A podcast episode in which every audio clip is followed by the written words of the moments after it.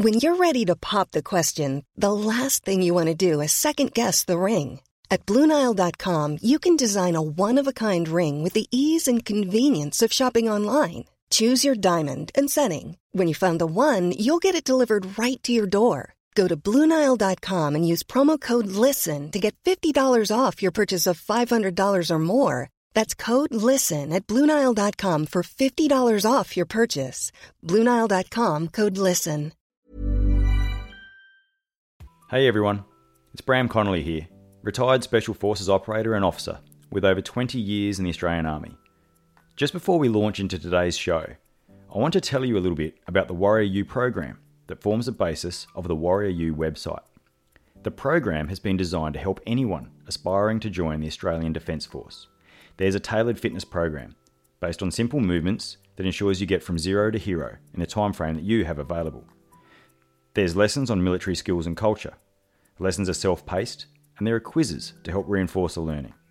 Some of the topics include weapon types, navigation theory, survival, and there's fieldcraft lessons too, just to name a few. There's also a mental resilience block of training. The main aspect of the program, though, is the access to mentors who've either held positions within the Defence Force recruiting, or recruit or officer instructors, and even some Special Forces selection staff. So, no matter what you want to do in the ADF, we have a mentor to assist and provide advice. There's a one off payment of $99 for the complete program.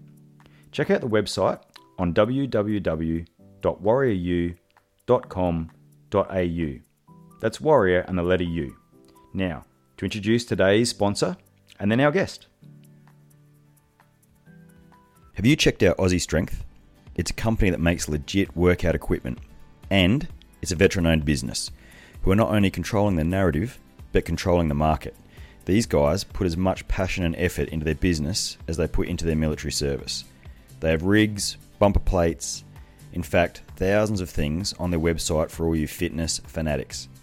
If you're considering fitting out a home gym or a large scale industrial type gym, then they've got everything you need and you just have to check out their website. It's amazing. I'm not joking. I approached these guys to do an advert for them. Truly. I was that impressed by their company. Check out the website, and if you use the code WARRIOR10, that's WARRIOR10, you'll get 10% off your purchase. That's Aussie Strength.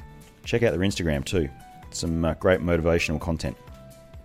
Let's get on with the show. So, Hugh Riminton, you're used to being in front of a camera.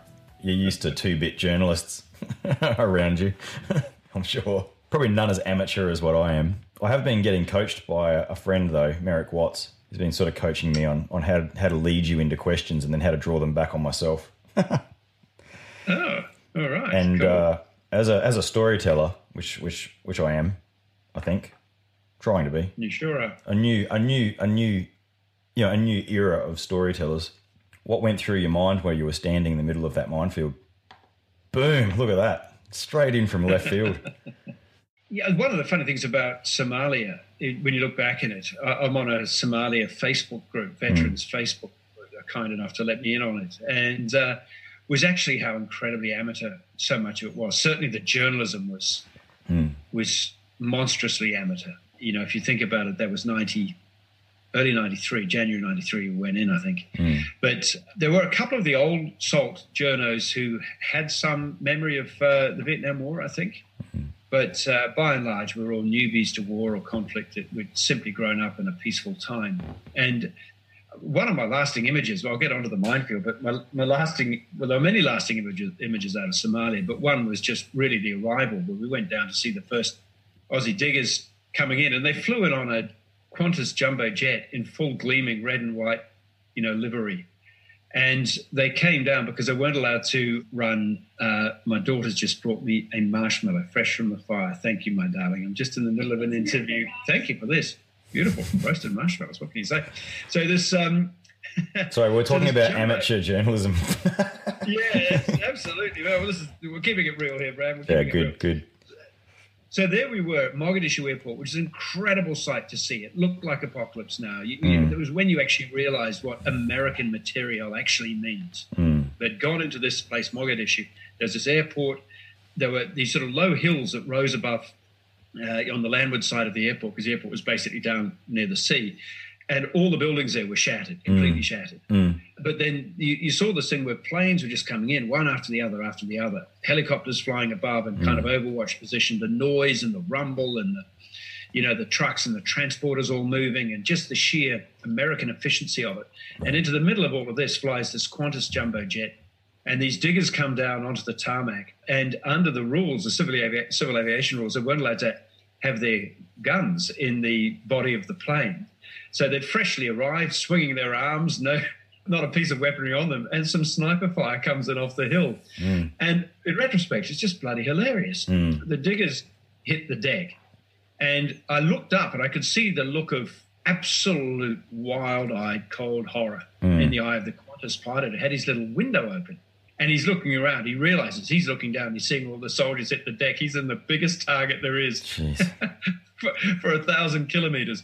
And the engines are screaming as he puts it into this bend and tries to get the hell out of Dodge. Hmm. It was quite hilarious. But it, into that was the fact that I went down there to cover a story and I was looking around thinking, you know, we're there to help these poor Somalis and they have no food. They're all starving to death. And we've been posted up to Baidoa, which was called the city of death. Most more people have died there than anywhere else. And I see this crop sitting in this field. So I wander off into the into it to do a stand up, thinking, well, we're here to defend them and protect them as they feed themselves and they're unable to hunt. All this sort of nonsense. And um, as it says in the book, the, a few Somalis come along a path nearby and they, they start kind of laughing at me. And, and I'm thinking that's all kind of cute and funny, a cultural moment. And then the cameraman says, I think he's trying to tell you something. And I looked across and one of them was going boom, you know, like boom under my feet. And I mm. realized, of course, if you've got had 170,000 people just starved to death in this town, why is there a full crop Right. Jeez. unharvested? Yeah. You'd have to say my situational awareness levels were close to zero. Is it given the recognition that it deserves, Somalia? Just putting you on the spot a little bit there. Well, no, I don't think so. I think one of the things about Somalia was that it wasn't a big shooting war for the Aussies. It, it, not saying the shots weren't fired, but it wasn't like a wasn't a sort of contact every day kind of hmm. thing for the for the period of the deployment. There was some of that, hmm. but what there really was was, you know, they talk about moral injury. People were being confronted by scenes that you couldn't really train for, and certainly I don't think they were trained for it. Hmm. And I have a number of images stuck in my mind. I went in to a feeding exercise that they were doing. There a tiny oh, a town called Barakaba. And Barakaba, as you rolled into town, it had a big rock there that looked a bit like a mini Ayers rock.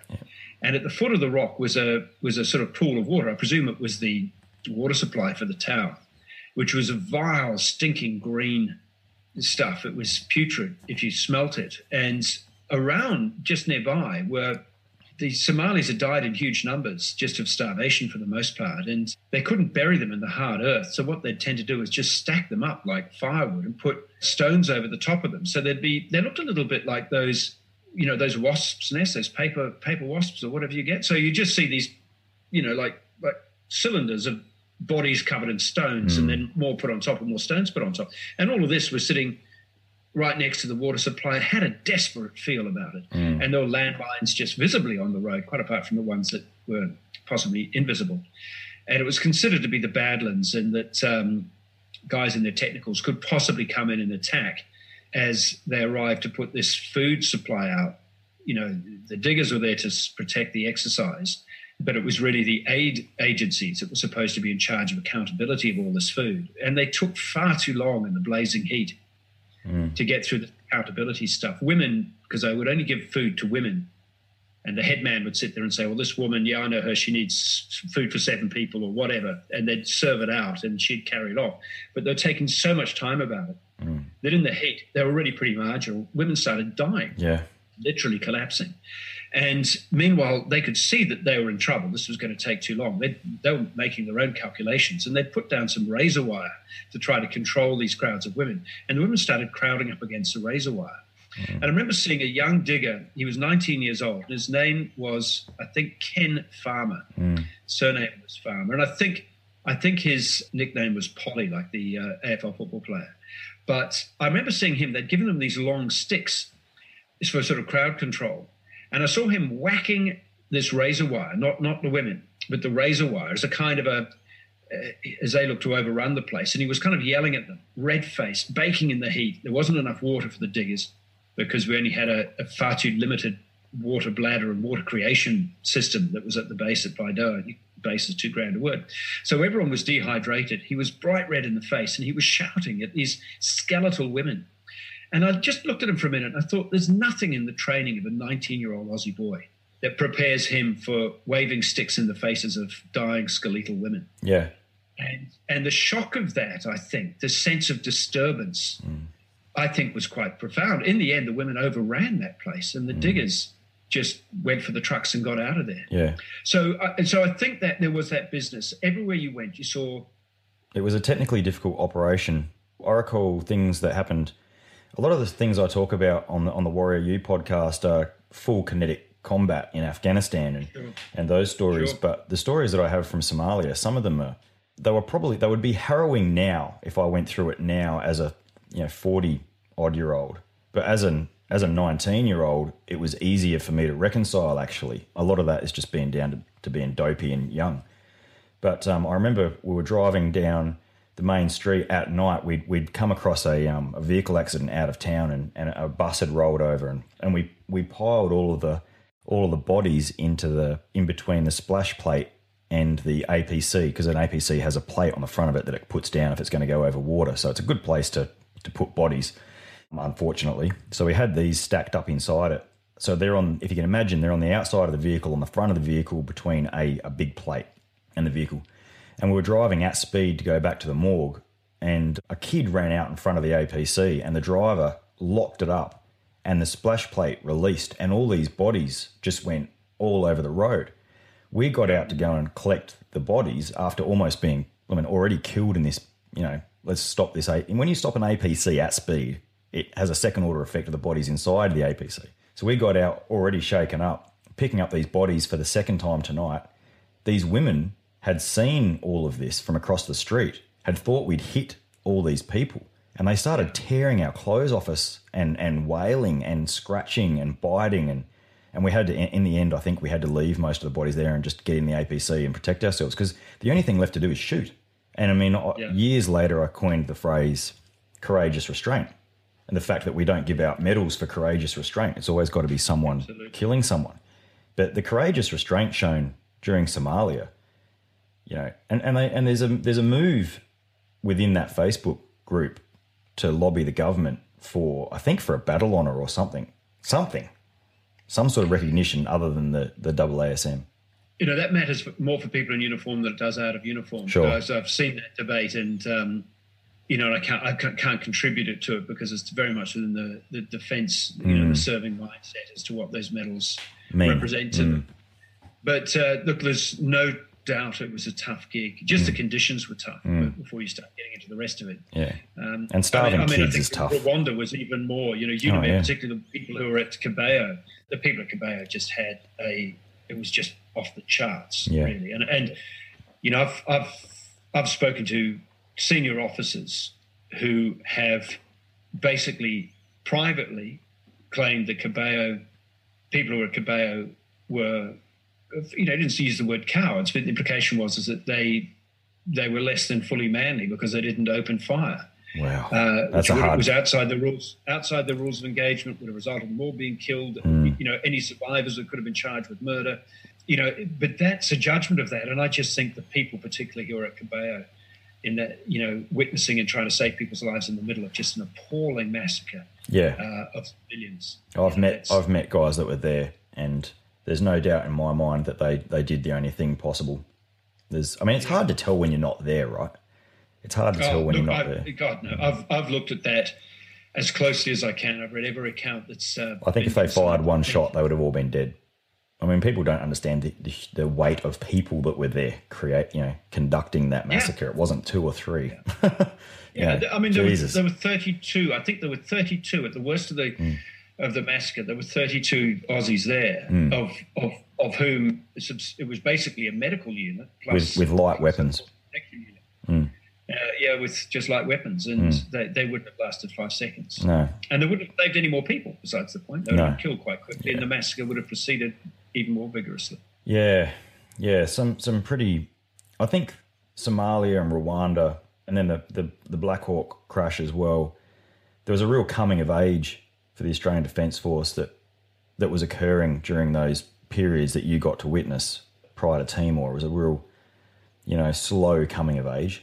But yeah. Well, I'll tell you. I'll tell you one aspect of that was that it was pointed out to me by uh, the brigadier who was in charge of the UNAMIR um, deployment. Mm. I don't know if he was a brigadier at the time. He might, might have been a brigadier later. He might have been a colonel at the time. I can't remember. But he was saying that at that time, as a peacetime army, careers were based on how well you performed during exercises. Mm. And when they were setting off to to take on this mission in Rwanda, there was some major exercise was coming up, and this was going to be an all services type of effort. Mm. And he put up he put out the call of what he needed to make to be effective in Rwanda, and he wound up getting all the broken bits of kit because the people wanted to save the good kit for the really important stuff, which was the exercise. Is that right? And uh, because, because that's where careers are made and lost. Is did you did you make a good showing of yourself in the big exercise? Is that right? And you know, if you think about that in terms of what it says, I'm, uh, let's assume for the moment what he says is correct and accurate. What that says about the difference between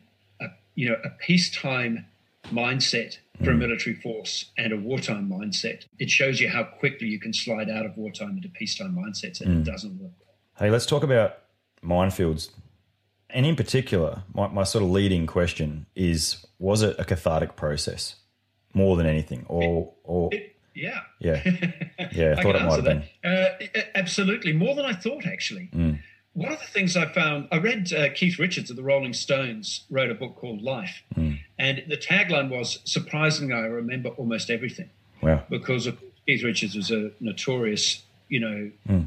consumer of almost every known pharmacological enhancer. Mm. And you wouldn't imagine that he could remember his own name. But in fact, it's an incre- incredibly vivid book. But when I started writing this book, I realized that it is actually astonishing. I did have good notebooks that I could call on and some journals, particularly on some of those longer trips in Africa and in, um, you know, the Middle East and so on.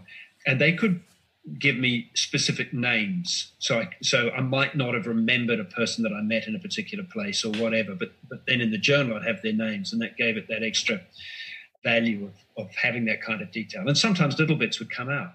But it's amazing what our brains store. Mm. And when you start writing it, I recommend this for every single digger, every single person who's had military experience it doesn't matter. It's not about quality of writing or anything else like that. But sit down, start writing, and don't stop, mm. and just keep going. I had an interesting experience because I went on holiday at one stage, and I took a crappy old laptop, and while I was away on that, I wrote a chapter about my first sort of overseas mess up, which was the first coup in Fiji in 1987. It was quite pivotal to me because I, I, I learned for the first time I saw mobs, I saw you know, with machetes and had to escape them. I saw soldiers in balaclavas with M16s who had taken over the parliament, and I was arrested. I was thrown in jail. I was incredibly ill prepared for how it was, and everyone sort of thought that Fiji was this place with friendly people, with hibiscus mm. flowers behind there is smiling at you, and and there was this other darker thing that was going on. Mm. And there, I met for the first time genuine foreign correspondents, traveling correspondents who went around the world from one hotspot to another. And I looked at that and thought, wow, you know, people do this all the time mm. for a living, what they do. So it was quite a big deal for me. So I sat down and wrote this chapter and it came very quickly. Mm. And then the computer crapped out and ate that chapter. Mm. And so I thought, ah, bugger. But I've lost stories before as a reporter in the field. So the best thing to do is just get straight to it and write it again while it's still fresh. Is I right? found there was nothing there. Yeah, I found there was nothing there. My brain had gone. And it was almost as if my brain was saying, I've downloaded all of that. You've had it. Data dump. Do what you, yeah, do what you like with it. But if you're going to waste it, I, it's not coming back. Mm. So I went on and I wrote a whole bunch of other chapters, returned to Fiji later on, and I wrote up, you know, an account of what happened, but it didn't have that immediacy. I think with the whole exercise taught me, like I'm involved with Soldier On, I'm on the board of Soldier On. I deal with a lot of soldiers who are struggling and, mm. and other defense personnel who are struggling a little bit. And PTSD is part of what you do, of what you deal with. Mm. And one of the things I realized through writing the book is that your brain is like a massive sponge for this stuff. Mm. And you just don't know how much you've got. Mm. And then when you start to deliver it out, it all it all starts to flow out of you. And then afterwards, remarkably, after the book has been completed, I would have said beforehand, I lived constantly with images of just, they were just around the corner, out of the corner of my eye, there were images that were constantly flowing at me mm. of kids dying or things going bang or other sorts of things going on. And I've realized subsequently it's gone away. Mm. I can pull those up with some effort. I can put myself back there, but it's now almost as if I'm watching it, I'm recalling a TV series, a particularly vivid TV series, and that it's not actually internalized. Nice. So, mm. in psychological terms, I think it's tremendously valuable and cathartic. Yeah, I was talking to Lise Notbart, doctor here in University of Western Australia in psychology, and she was talking about resilience and mental toughness and and PTSD and immersion therapy, and the fact that if you've if you've had PTSD, and most people have PTSD of some sort from something, you know, some sort of post traumatic stress. Obviously, it's generally attributed to an almost dying experience or something that you can't that you can't influence yourself. It's frustrating because you're watching it happen and you can't do anything about it. And she was saying that one of the ways that they that they treat that is to is to slowly immerse someone back into the same situation or, or whatever. And, and writing can be like that. You can be immersing yourself back into those memories, reliving it, and then and and in some ways making sense of it and reframing it. Yeah. So did you? Uh, no doubt. I mean, I did. I worked with a uh, mm. on a project that was the North Bondi RSL was putting up, which was called originally Soldiers Stories, and they converted it mm. to Service Stories for obvious reasons. So, sorry, um, Hugh. I just I realised just for a second then that I was talking about that a little bit too flippantly, and I don't I don't mean to talk about it flippantly. PTSD. no, I, I don't yeah. think any of us. Mm. We're all, we're all in this together, you know. Mm. So I don't think anyone takes it flippantly. So. Well, you know, I, I spent a while and I talked to Mike Glover today. I did an interview with him in America as a USSF guy. And we both agreed that we both felt guilty for a while there for not having PTSD. Like something was mm. wrong with us because we didn't. Yeah. And yeah. so that's my sort of. So now what I'm trying to do is take an approach and an angle to help people that I know have it while trying to understand why I don't, if that makes sense. Yeah, no, look, it's a really interesting thing because I, I, I've, I know special forces soldiers and quite well who go exactly that. It's like, no, no, sorry. Yeah. Uh, you know, I no problem killing the people I had to kill. Yeah, I'm and, uh, definitely in that know, camp. I knew what I was yeah. doing, and that mm. was what it was, and mm. that's fine. I would have said that I would. I had no issues with it. That it hadn't touched me. Mm. That's the reality of it. it, and and I think it's taken actually withdrawing right away from it, and also being much more sensitive to my role with young kids as a father and as a husband and these kinds of things. And and you kind of go, well, you know my behaviors are within the bounds of normal Australian male behaviors. Mm. I'm not violent, uh, these sorts of things. But, you know, I can get cranky and, mm. and things annoy me in different ways. And I've really, really, I think I've been helped by the diggers that I've spoken to mm. who've been open enough. And, and in the end, I have to say, I'd, I'd have to concede that it took a slightly deeper bite of me than I was willing to previously acknowledge. Not that I think I've ever been crippled by it, but enough yeah, it's it, enough to know it, too it, much going on. You know, I'd, I'd agree that. I mean, I was exhausted. You know, mentally and physically exhausted after the last deployment, and that's a thing. And then de- depression is a thing as well. You know, and then losing your identity when you leave the military, losing Absolutely. you're not wearing that armor anymore. You've got to reinvent yourself. That's you know a separation anxiety type thing. But post traumatic stress, you know, g- generally is absolutely crippling and it's and it's you can't get away from those thoughts of the things that that happened at that time. You were talking about, and, and I think there's a lot of evidence about it. it just you know, it, it is a process. It takes time for mm. it to mm. almost seep out, so that you can really look at it and go, yeah, look, you know, there is shit that I don't need to carry mm. every day. I'm going to do a podcast in a few months. I'm going to do a podcast. I'm working on something at the moment, and perhaps some platoon commanders will find it interesting. It's based on Lieutenant Colonel Dave Grossman's findings uh, on killing and on combat. And I think you, I think you can inoculate for PTSD, and I think I did it with the guys that I served with. Oh, well, that's cool. I mean, I've read Grossman, and uh, it is a, it's it, you know it's funny how everybody in the game has read that mm. because it speaks so directly to mm. uh, yeah. If you're of, if you're a special forces officer and you haven't read Dave Grossman or McRaven, then you're probably not at the top of your game. Yeah, calling them yeah. out. You were talking about the RSL. Yeah, so particularly uh, the um, they were doing. I, I, Soldier On is where I put my effort in, but the North Bondi RSL in particular, I thought had a really good set of programs. But one of them was this thing called Soldier Stories, and I was involved in that because what the effort there was was to was to create a program whereby transitioning or vets or, or, people who are in the service could come and learn some public speaking skills. Mm. Some of them saw themselves as having a potential future on a speaking circuit and these sorts of things. Mm. But the main thing is when you got in there and talked to them, it was recognizing that they had often very unstructured, complex tales to tell that were disturbing to them, mm. or that they were still trying to trying to sort of get a full handle on stuff that would go on. So I'd go in there, and it was very supportive. And you'd say, you'd say, okay, well, look, everyone here has got the same experience. No one here is going to criticize you or something. So just for a start, why don't you just give us maybe two or three minutes on on why you're here and maybe an experience? And it was completely common for mm. people to talk for half an hour. Mm. Isn't that interesting? They'd get going, and they would just have the story, and it would be vivid. Mm. And then at the end of that, I'd go, wow, okay, you've got a you've got a tale. Mm. You know, you've got something in there. So, and then I'd work on those, and then would get them to go and give a speech to a legacy lunch because that's an audience of people who are totally supportive. They're not going to be judged, mm. and it's extraordinary how I saw people who were really, really not.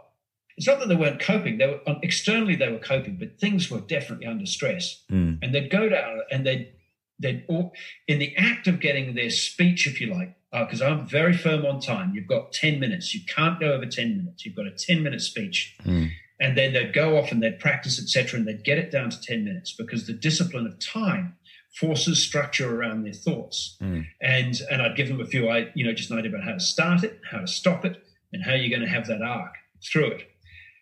They'd practice this up. They'd go down there. They'd talk to this this thing, everyone would be really interested in what they've got to say. And at the end of it, it was almost as if they'd been released. Mm. And I remember seeing one of these guys, we walked down York Street, I think it is in Sydney, out of the Legacy headquarters after one of these lunches. And we sort of handshakes all around. And I saw this bloke, he was an ex SF guy, and he was he was wandering down the road and he was walking with this kind of jaunty, almost a dance as he walked down the street. It was like all the stuff had been lifted. He was mm. on top of the world. Mm. And when you thought about how he was when he first turned up there, so that business of expressing your story, giving, being given permission to do it, and building structure around it, I think is. You talk about cathartic. It is mm. tremendously cathartic. We are completely different than Americans in the way that we we compartmentalize everything. We're not all, we don't we don't have permission to, to do anything. We we we don't think we have permission when we leave the military to talk about our service, especially the special forces guys. There's an industry in America based around special forces people mentoring, you know, the next generation. In in here in Australia, there's hardly anyone doing it because they're all waiting for for the universe to give them a signal, or they're all too scared, waiting for a brigadier to say yes, you can do this, or, or no, you can't. And I think that's part of the issue. And and the other part of the issue is the fact that the military is so shy of the media and have never understood how to use the media or how to how to control the narrative while on operations through embedding forces where the, the Americans don't see them don't the American SF especially don't see the media as uh, a combatant against them. Well, so, I mean, some do. I think there are still there are still guys who definitely have been schooled up on. You know, it's the media that lost us the Vietnam War, and that's the kind of thing. It's mm. bloody reporters lost us the war and and that still holds among some of them. But there is there's two things I, I reckon you make a really good point. One is that in the United States, the notion of service is much more externalized. You know, if you're in uniform, you get to board aircraft before anyone else. Mm. Strangers go up to people in uniform in the street and thank them for their service. It's much it's much more built into that sort of gung ho patriotic America. I'm not sure that's altogether healthy mm. because I think I like the fact that in Australia we don't live in a militarized state. It mm. is very much a civilian place. But there is that ignorance about what the military does, it's built into it. But the other thing about the United States is the First Amendment protections to free speech. And I really noticed this with being embedded with American troops in Iraq, mm. is that for one thing, if you go with the, the, the Aussies, you you have an officer assigned to you. You know, I always got an officer, and mm. maybe there's a warrant officer sometimes, so that you you were always around the people who were basically keeping an eye on you for your protection and to all this sort of stuff. Whereas with the Americans, they just say, you want to go out with the whatever cavalry to do whatever, you go. Mm. Uh, here's where you've got to be. You join in. We don't have and free speech, do we? In we Australia? don't have what? Sorry, free, free speech? speech? No, we absolutely don't. People no, don't realise that in and, Australia. And, and, the other thing about it is that you know I was in Iraq. I just started on a just a, a, couple of days in bed with some guys from the Fifth Cavalry actually, and we we're working in West Baghdad mm. at the time of the surge. And we'd literally been with them for a matter of minutes, and we drove into a complex ambush, a couple of bombs, small arms fire. Got out through a bit of luck, and we turned up at a. There was a, a big sort of burnt out shopping mall that had a look at the it had oversight of the roads that led out to the west, out to Fallujah and so on. And so we sort of went back there and just sort of regrouped. And I thought, well, I'll, I'll have a chat with this staff sergeant, this 24 year old staff sergeant. We're in the lead vehicle, and he, he was he was in command of that vehicle when we drove into this ambush. And and in the course of it, there'd been a big debate in the United States about whether Iraq could be called a civil war or not. Mm. The military didn't like that because the implication of it was that if it's a civil war, you just have to get out. But a guy called Harry Reid, who was the Democrat, senior Democrat in the Senate, had, had called it a civil war that day or the day before. So that was perceived to be a significant element mm. of, of, the dismantling of bipartisanship about the whole damn thing. Mm. And so I put it to this guy, Matt St. Pierre, and he said, Yeah, I think we are in a civil war. I think, uh, he said, I think we're going to leave this place worse than we found it. And I think when we go, the people who've been supporting us will feel the wrath of the rest. Wow. And he, he spoke a little bit more on that. His strategic insight was dead right. And but he had no fear of saying that. Mm. And that's and no one was particularly perturbed that he'd said it mm. on the basis that he's down there. He's not giving away state secrets. He's giving an insight into how the war's going as he perceives it. And what worries me now, about that is you've got imagine someone, that would go in Australia. Well, you've got someone. Well, the, the the counter argument is you've got someone like Al Baghdadi, who who then is monitoring American back then is is a no one is monitoring American media, and then he's like, "Oh, we're in a civil war." Okay, and the next thing you know, you've got Shia and Sunnis fighting against each other in earnest for the first time in history, and the whole the whole of history yeah. changes. It's like Samuel Huntington writing Clash of Civilizations, found on Osama bin Laden's laptop. It's like, hey, I'll feed you the narrative. Yeah, but I look, I totally get it. So, did mm. Samuel Huntington create a clash of civilizations, or was he merely the first person to realize what was actually going well, on? Well, that's right. Is it the chicken? Is it the chicken or the egg? Did he just did he just say, "Hey, there's these two civilizations," and at some point, and Osama bin Laden then reads this while he's while he's working in construction and goes, "Okay, well, if that's the case, then I'm your man."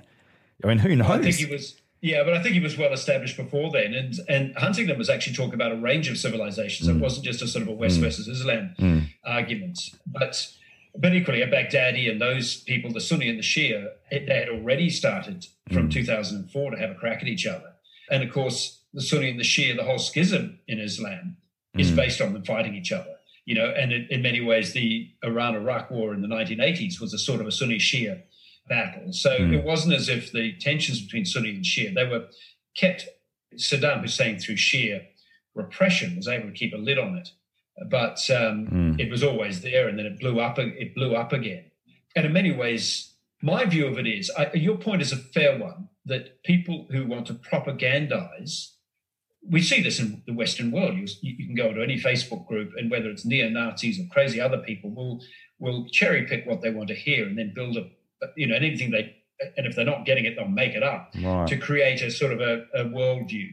And so that definitely in the digital space can certainly be done. And that's a risk and a challenge for all of us. Mm. But is the answer to have less well informed conversations, mm. or is the answer to have better informed conversation and recognize that nothing is absolute, that all things are at best approximate, mm. and that uh, many views can be taken of the same thing. And that a soldier on the ground, he was on his third tour, Matt St. Pierre, by that stage. He had basically grown up in Iraq. He's an expert. Um, had a view of it that was that, that deserved the respect that a sergeant's view. I should point out that I think it was Francis Fukuyama wrote "End of History" as a rebuttal to to Samuel Huntington's preeminent work. So there was a definite counter argument One size fits all seemed like a good idea for clothes. Nice dress. Uh, it's a it's a t-shirt. Until you tried it on. Same goes for your healthcare. That's why United Healthcare offers a variety of flexible, budget friendly coverage for medical, vision, dental, and more. So, whether you're between jobs, coming off a parent's plan, or even missed open enrollment, you can find the plan that fits you best. Find out more about United Healthcare coverage at uh1.com. That's uh1.com. Actually, what we were seeing is is just history stopping as far as he was concerned with with well, regards and Fukuyama was, has been proven to be wrong. Huntington is, is more accurate, Yeah. more close to the way in which things have panned out because Fukuyama believed that liberal democracies had won the argument Mm. so profoundly that you'd be mad not to become a liberal democracy and that the world was going to march on to liberal democracy. And that Mm. was the way the world was going to go. Mm. And history has proven that if anything, No, it's wrong. democracies Yeah. are in retreat. if anything, globalization is showing us the reverse. Yeah. Yeah, yeah, interesting. So do you do you do you read many of those sort of scholarly thesis and apply that to what you see is happening in the media space? Is that something that you actively seek?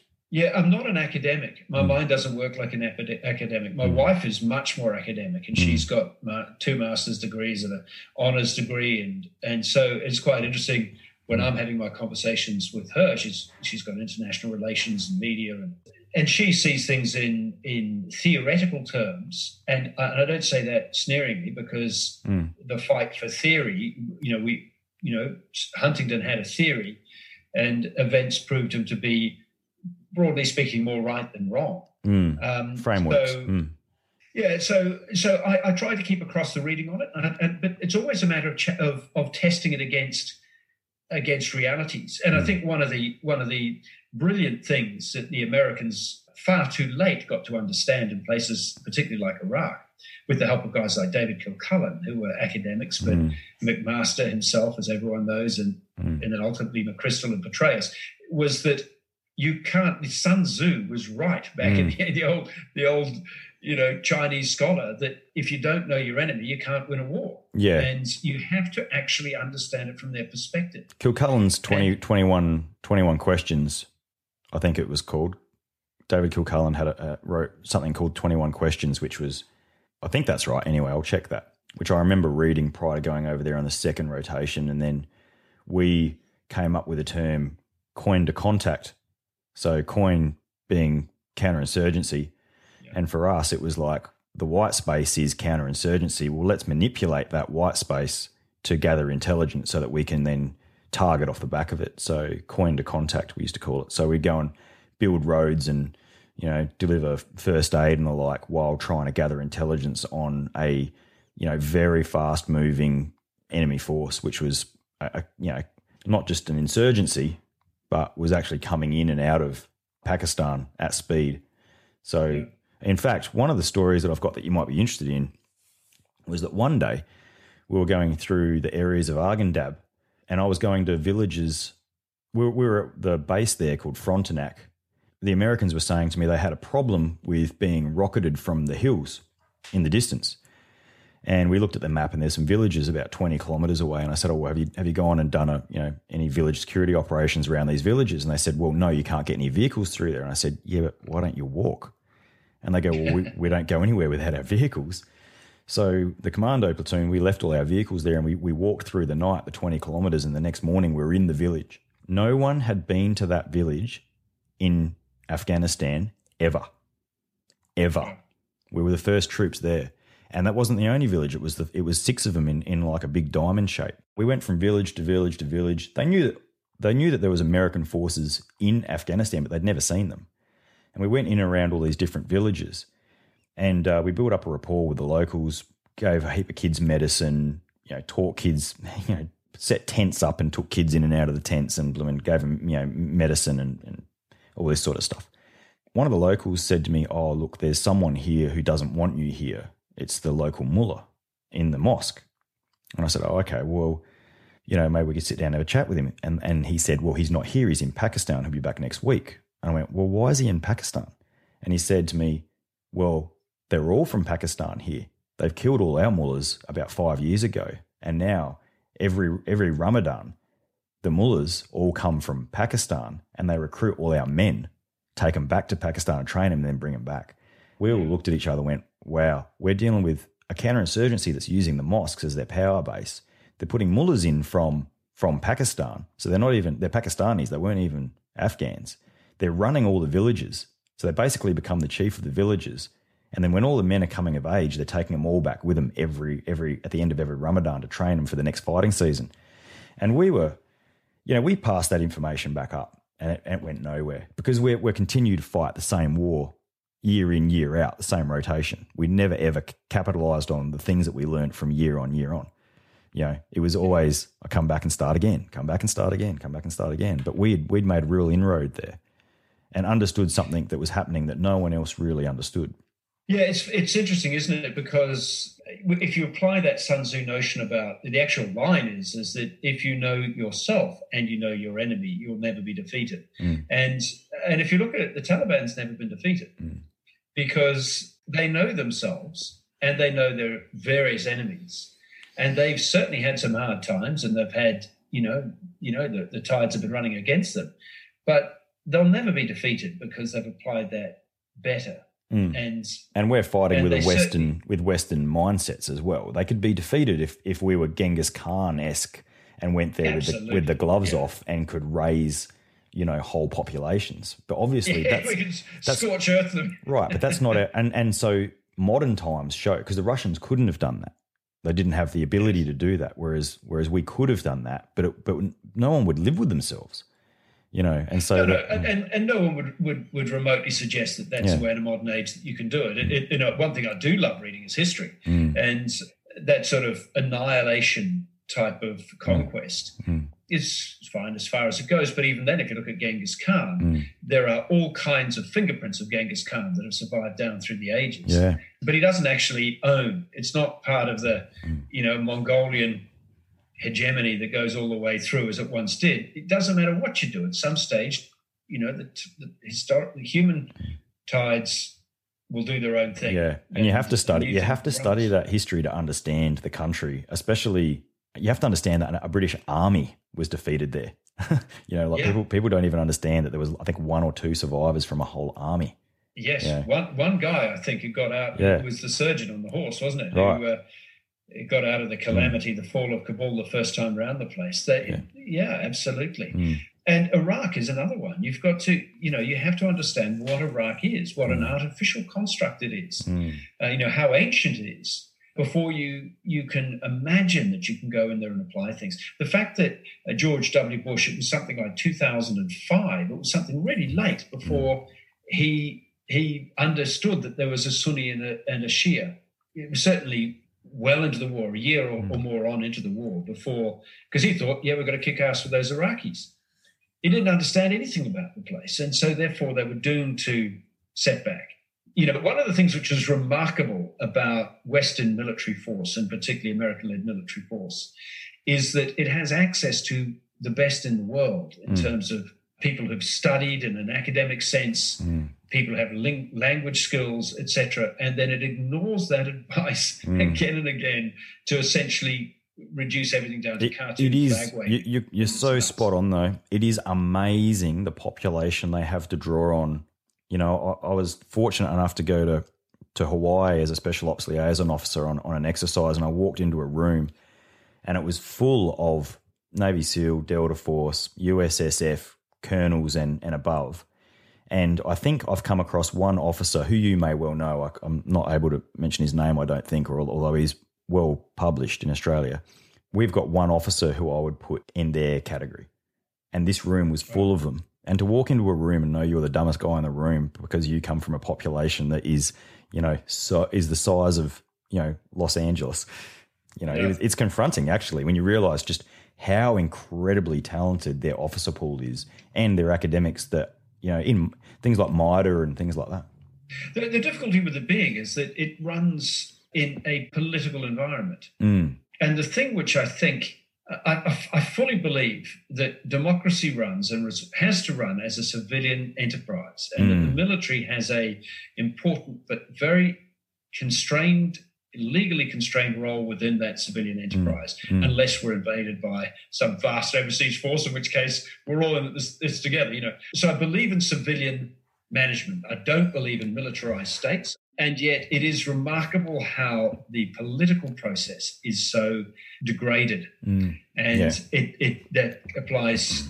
I think George the, the George W. Bush, the Iraq invasion was was just strategically horrific in terms of its consequences. So if we, I've I've sat with uh, Alexander Downer in recent years in his retirement, having dinner and so on, in which he says, no, it's completely the right thing to do. Mm. You know, getting rid of Saddam Hussein, and I find it just hard to believe that you can make make a, a coherent argument that it was a a long term strategic gain, and b that it wasn't capable of being seen at the time as being a great error on a whole bunch of levels. well, you know, Blair and Downer might might like some advice that you can't get fat from eating humble pie. and even and even Colin Powell and, and as much as I respect Colin Powell and John Howard, you know, there's decisions that were made that were probably made in haste. I think most people, most Australians look at Iraq and think, "Geez, we shouldn't have, we probably shouldn't have been involved in that." But I think with Afghanistan, you know, I remember I was in Timor at the time with the Fourth Battalion Commando as a reconnaissance sergeant, and we'd just come back from a long range patrol, and we were in the mess hall, and we we're watching, we watched the second plane live on TV on September 11, and it had a profound effect on it had a profound effect on my life, had a profound effect on the unit that I was in because obviously we we moved to then raise the second tactical assault group, and we went from a what was probably a C grade unit to a to a tier one unit in the space of a few years, where we were working with the big boys on the big stage. Yeah, and I think um, and where were you during September 11? What and what did Well, that what effect did it have on your life? Yeah, so I was actually in Nauru because I'd gone there. The Tampa thing, you might recall, was underway, and they um, they brought up the uh, the Manoora to pick them up, the Tampa refugees, 430 odd of them, off the Tampa, and then they were shipping them across to Nauru. So I'd flown across to. Uh, it was one of those days where I went to work one morning and I arrived home two months later. And in that amount of time, because I went to I went to initially to Jakarta because the Tampa had picked up these people, was heading back to Jakarta. I jumped on a flight to Jakarta. By the time I got there, said, no, Wow. no, he's gone back towards Christmas Island. So I chartered a plane to Christmas Island. And so we watched that develop. And then when they were heading off to Nauru, I, I flew across the country, changed my bags in Sydney, and flew straight on to Nauru. we were really aware that we were opposite one of the largest Muslim populations in the world. Isn't that interesting? In September 11th, we were aware of that as a as, Yeah. a, as a unit. So we we the the whole auspices of perhaps it was you know the clash of civilizations was very very fresh in our mind while we were there. Yeah, Although it's- it's although it wasn't that, it wasn't that, but it, but it was very you know, and perhaps that Yeah, says and- something and- about us as a culture. Hmm. Yeah, and, and, and this shows the limitations of that clash of civilizations argument because in reality, the world is much more interconnected. Mm. And, uh, you know, one of the things that the last, what is it, 17 odd years has taught us is that you can have relatively small groups of people who cause a hell of a lot of real harm. Mm. And that's really what's happened, whether it's ISIS, whether it's Al Qaeda, Mm. Taliban. You know, they, they can have a global reach when you start linking them down through Southeast Asia. People die and they suffer, and all these things happen. And yet they have not been a societal clash, Mm-mm. you know, because we still actually, if you look at the Islamic world, we have not actually gone to war with Islam. If we did actually go to war with Islam, which is what the hardliners want us it all to be about, then the world would be Be World War Three. stuffed. Mm. You know, it would be World War Three, but we, it actually has never happened. No. And in fact, it's never even got close to happening. Mm. So, and the reason for that is, is that we underestimate, I think, the bind, the, the ties that, that bind us, the desire to find common ground, the desire to isolate off the extremist elements. Mm. And, and of, you know, there's a beautiful poem by William Butler Yeats that everyone knows about how the center doesn't hold, things fall apart. Mm. And, and we're conscious that, that good people, if you want to make a contribution in your lifetime, you must strengthen the center and you must find the center in other groups to whom you may not have a natural sense of rapport or understanding, but find the center in those groups. That's what diplomacy is about. And Yeah. diplomacy has saved, and the human instinct for some sort of cooperation and compromise has saved billions of lives. And, Yeah. and we need to celebrate it from time to time. Yeah, the, the the five years that I spent working with moderate Muslims was probably the most fulfilling and interesting years of my life, to be fair, after post army, sure. post army. Completely different culture, and I don't agree with everything they agree with, obviously, especially from a religious religious standpoint. But but we can agree to disagree, or not, or not even talk about it. Actually, it's got nothing to do. It's not none of my business, and none of their business. What I believe, but we're we're still friends on different levels. In in fact, one of my friends, he's a, a Muslim academic. He's a cosmologist and worked at CERN Okay. I mean, you want to, you know, that just speaks volumes to me of their interest in in things other than worrying about, you know, a clash of civilizations, so to speak. Yeah. So, what's your favorite chapter in the book? Yeah. Um, to be honest, you know what a, a, book's like. You you labour over them, you get mm. the thing knocked out, and mm. then you wind up talking about it. But you don't get back and read the book all the time. No, I, I, I don't know. I mean, really, I I see more about the experiences of my life and mm. the things people generally say, you know, what's the best story you ever worked on or whatever, or the biggest story or something. Mm. Always trying to lead it back to, say, Mandela on the night that I happened to be in the room when he came out and told his close supporters that the formal results had come through and that won the election. And to be with a man of that stature at that moment in history was a huge moment. Bigger than being in the same hotel as Trump and, and Kim Jong? Because you were there too, weren't you? Um, oddly, yes, I was there as well. Yes, oddly, yes, bigger than that. Yeah. You know, a couple of clowns performing um, oh. compared with the guys. It's interesting that both yeah. Hawke and Fraser, who are two men I got to know uh, quite well, mm. because it was outside the normal cycle of the sort of the news news thing. And both of them told me with great sincerity and intent that I understood their meaning. Both of them told told me that the greatest human being they'd ever met was Nelson Mandela.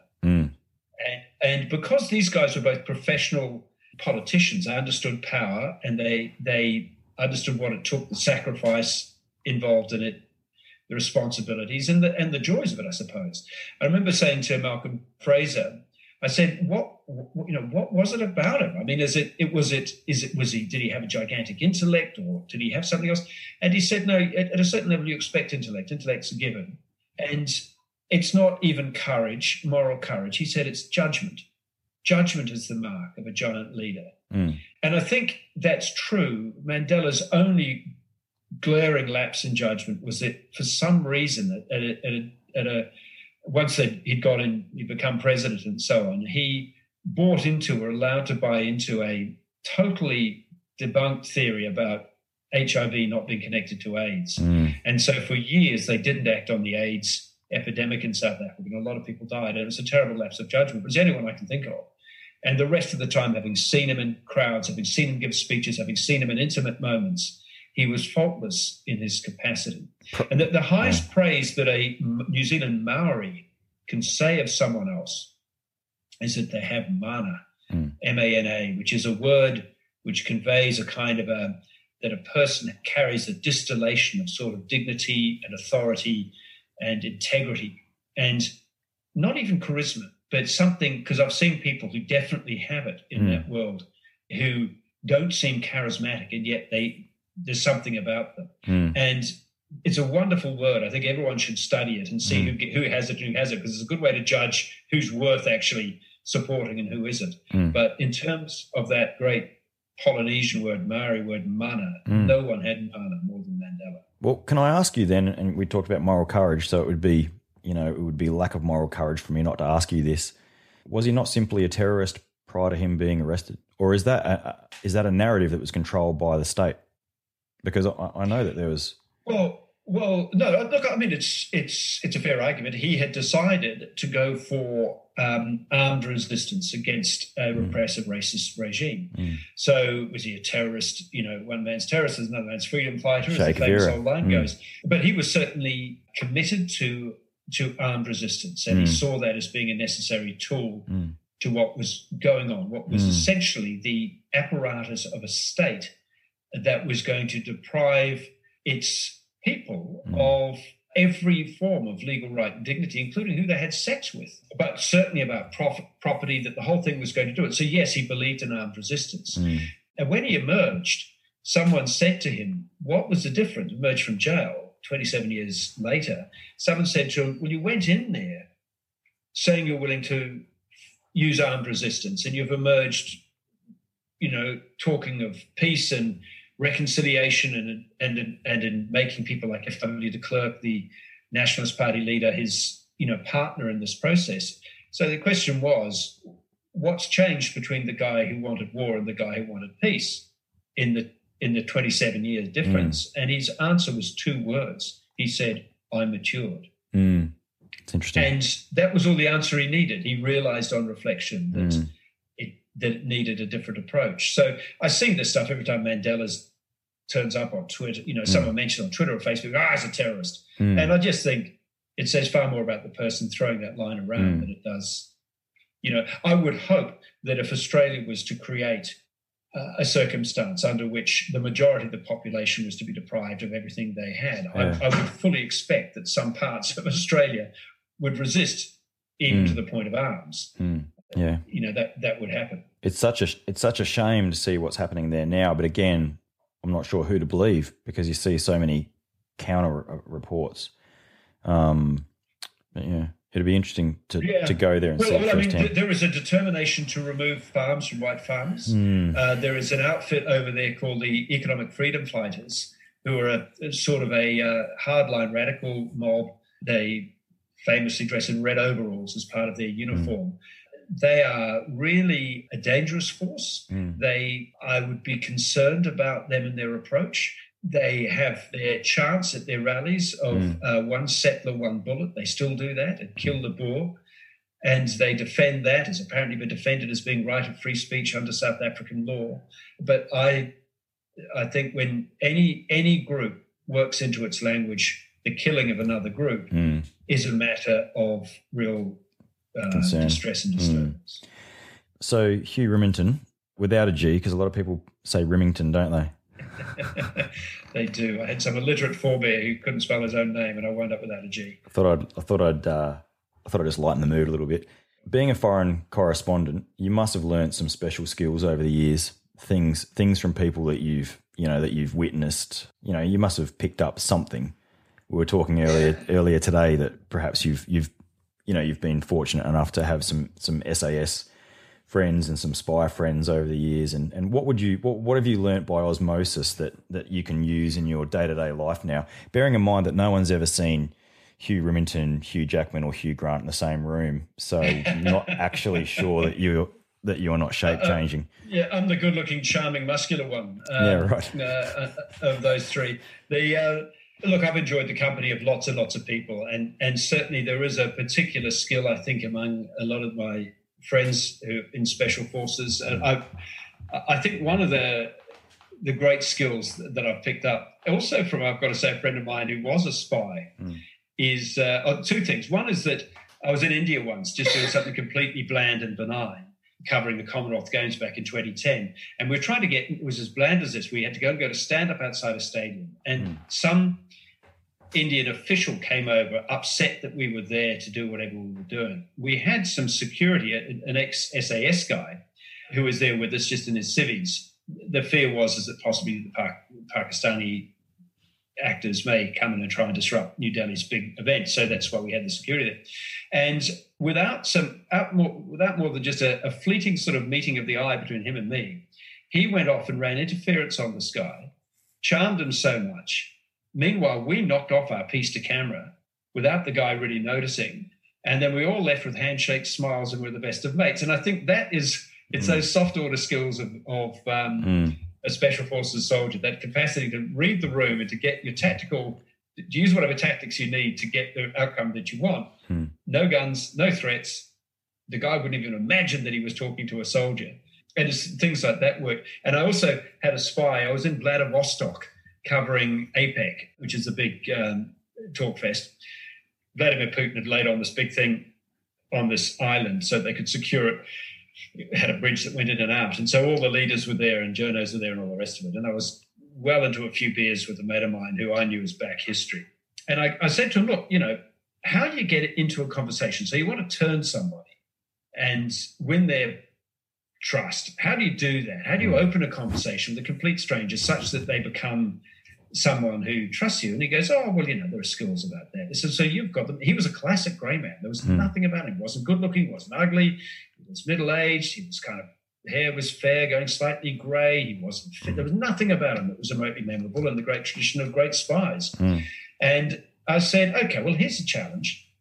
We're at the bar, and a woman had walked in who was uh, Chinese looking, beautiful, tall, and quite unusual in that she had visible tattoos. Mm. Really, she was smoking hot, quite Mm. young, and she'd come up to this bar by herself. And I said, okay, sunshine, go and show me your skills. So he went up to the bar, and I didn't look at him because I thought the woman might get a sense that there was something up, and, and I didn't want to put him off, or she Mm. goes, "Hang on, uh, is this bit set up?" or whatever the hell it was. So I just kind of glazed, you know, gazed away and let him do his thing. And I looked up again a couple of minutes later. He was in warm, active conversation with this woman. Mm. Her body language was open to him and chatting. And so he came back down, and after he'd made his point, he came back down and I said, "What- How the hell did you do that? He said, He went up, there was a bloke on the left buying a drink. He engaged him in a conversation. He stepped back a little to open up a little triangle, Mm. introduced her into the conversation to this guy. After a couple of couple of moments, directed the conversation back onto her. Mm. She feels safe because she doesn't feel as if he's gone out there to her, to ping her in the first place Mm. and something about what he was saying and the thing had, had won her trust. Mm. And I thought, I would those are skills. I'm a journalist. I speak to people from all walks of life in Mm. all parts of the world. Mm. So conversation is not something I struggle with. But I looked at them and thought there are real skills in some of these dark arts, Mm. and you can only look at them in a awe. Wow. Yeah, that's pretty cool. That would have been. I'd love to have I'm those too- I'm- skills. I'm generally too nervous to, to walk up to girls in bars, but anyway. Um, so you have a lot on. I mean, tell me all the things you're working on on, it, on at the moment. It's impressive. Well, I do. I do work seven days a week. I, Yeah. So I've got a full time job at Channel Ten. Mm. So I do a bit of news reading, but it's mainly, you know, so I'll turn up on the project or Studio Ten, the daytime stuff. But Mm. but really, I'm reporting, and I've been working with a researcher. We've been doing uh, some interesting stories, and we had a, a bit of a story just, you know, this in the last week or so with revealing Peter Dutton's constitutional issues, which played into the leadership thing. So Mm. it's, it's fun to be in the middle of that. I also do an ABC radio show on Sunday mornings Mm. on Radio National, RN as they call it, between Mm. 7 and 10. And that's quite intense. It, there's a fair bit of reading that's much more intellectual. You meet lots of people. I really enjoy that work as well. Mm. And I raise three kids, three Mm. primary age kids. Mm. I've got an older daughter as well. But um, and I'm on the board of Soldier On, and uh, I'm also on the board of a um, another charity which a friend of mine, a Sudanese uh, child soldier friend of mine, Deng Adut, Mm. he founded it, and I sort of help him with that. Mm. And we raise money. Deng raises an enormous amount of money, and we pay for university scholarships. The, the main thing we do is we pay Right. for university scholarships for kids from refugee backgrounds Mm. to give them a leg up. So there's plenty going on, but all of it is really interesting and rewarding. It's just don't get to sleep. That's the main. Do you miss being a, a, a true foreign correspondent or or a, or an embed sort of war correspondent or those type of those type of roles that you've done previously, or is that something you'll probably keep away from now? Or No, well, it's funny because I, I I did my last one in Iraq just before I married my wife. We, we, we'd been together for a while, we, so Mm. we had, had two kids going. But they, and she said at the end of that, that's it. You know, I made a deal with her because I came out of, of Afghanistan uh, literally just days before I went, got home, then flew off to Cambodia. We got married at Angkor Wat in the beautiful temple Mm. complex there. It's wonderful. But they, um, I really like Cambodia. uh, Mm. Oh yes, it's it's an amazing place, although rather rather bleak at the moment. I've got to say. is it? Uh, but Mm. well, you know, they, Hun Sen's just got back in again in Cambodia. He's taking control of the country. He's won 125 of the 125 seats Wow. at the recent elections. Mm. He's jailed all the opposition. He's just jailed this Australian filmmaker James Ricketson on charges of spying for a foreign country because he put up a drone to film an opposition rally. So you know, where's the spying? It, you know, the, the Cambodia is really That's true. it's really sliding in a desperately I really liked. Phnom Penh. I saw it as one of the last sort of places you could go that gave that true cultural experience, you know, which was sort of devoid of all, you know, Western, well, most Westernization. And the, and the there's an amazing bar there that a mutual friend of ours told me I had to go to, which was Chris Masters, which is the journalists bar or the correspondence Foreign Correspondence Club. Foreign yeah. Correspondence Club. overlooking, Overlooking the Mekong River. Yeah, so I went there every day while I was while I was working for uh, another government agency, let's say. Yeah, and it was just the best experience, you know, to go there, and that's where I started writing, writing the fighting season actually. Yeah. Mm. So I had Well, I mean, I can see how that's Yeah. an inspiring place to think, right? yeah, so know, an Australian Special Forces, an Australian into Special Forces officer sitting in the foreign, foreign correspondent bar in Phnom Penh, overlooking the Mekong, writing a book about Afghanistan. Perfect. Yeah. Perfect. That is perfect. That's a great story. Mm. And what a transition you've made. I mean, that's a, uh, you know, a lot It's of people struggle with it. But, Mm. but your books are fantastic. I really enjoy them. And the, um, you know, the vividness of it and uh, the reality, you know, this You might, you, be- but but the thing is, you know about. you might need someone to pick up that mantle now for the foreign correspondent piece. And I've got my, my hand up. I'm I'm ready to go. Let's go. Let's do this. well, yeah, why not? I mean, Hmm. one thing about it is, is that the the post 9-11 wars are running their course Hmm. in a sense. Syria was a uh, you know the killing of journalists, the beheading of journalists, and so on, has certainly had a chilling effect. Mm. You know, the death of veterans like Marie Colvin, the knowledge now that she was targeted to be killed. You know, the the sheer lunatic fun of it. There are always dangers in it Mm.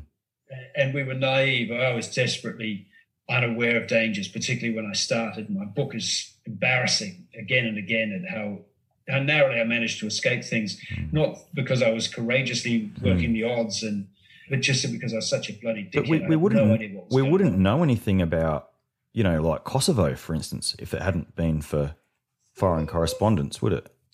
No, look, I think the, the role is a really important one, Mm. but the money, I can't stress this too much. The money that was available to send foreign correspondents around the world has disappeared. The, Mm. the, the way in which advertising has gone to specialized, you know, in, in the old days, as we all know, newspapers and TV stations absorbed all the advertising money. These are billion dollar industries. And with all that money, they could afford to send reporters off around the world. And now that the advertising has substantially gone to dedicated websites like real estate or dom uh, domain all, all the real estate money's gone to those things they don't hire journalists and they certainly don't hire foreign correspondents seek does its own thing and so therefore the the advertising that has has kept journalism afloat for 150 years has gone and uh, or substantially gone and therefore the, the days that i lived in have gone Yeah, you know the brutal part of it yeah. It's um, oh, mate, it's unbelievable.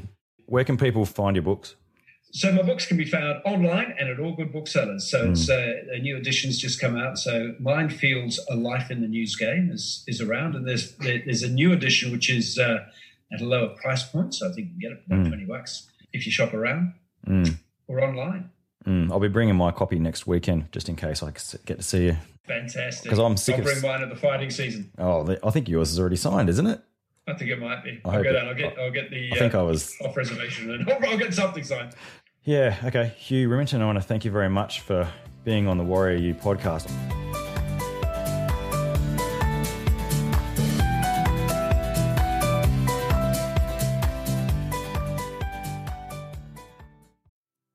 Obstacle racing is all the rage across the world, and here in Australia, we are sport for quality. If you want to test your physical and mental toughness, then get outside and compete in True Grit. It's a military inspired obstacle course.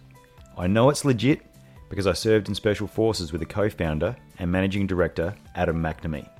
And to celebrate our bromance, the good dudes at True Grit have created a discount code for listeners of this podcast.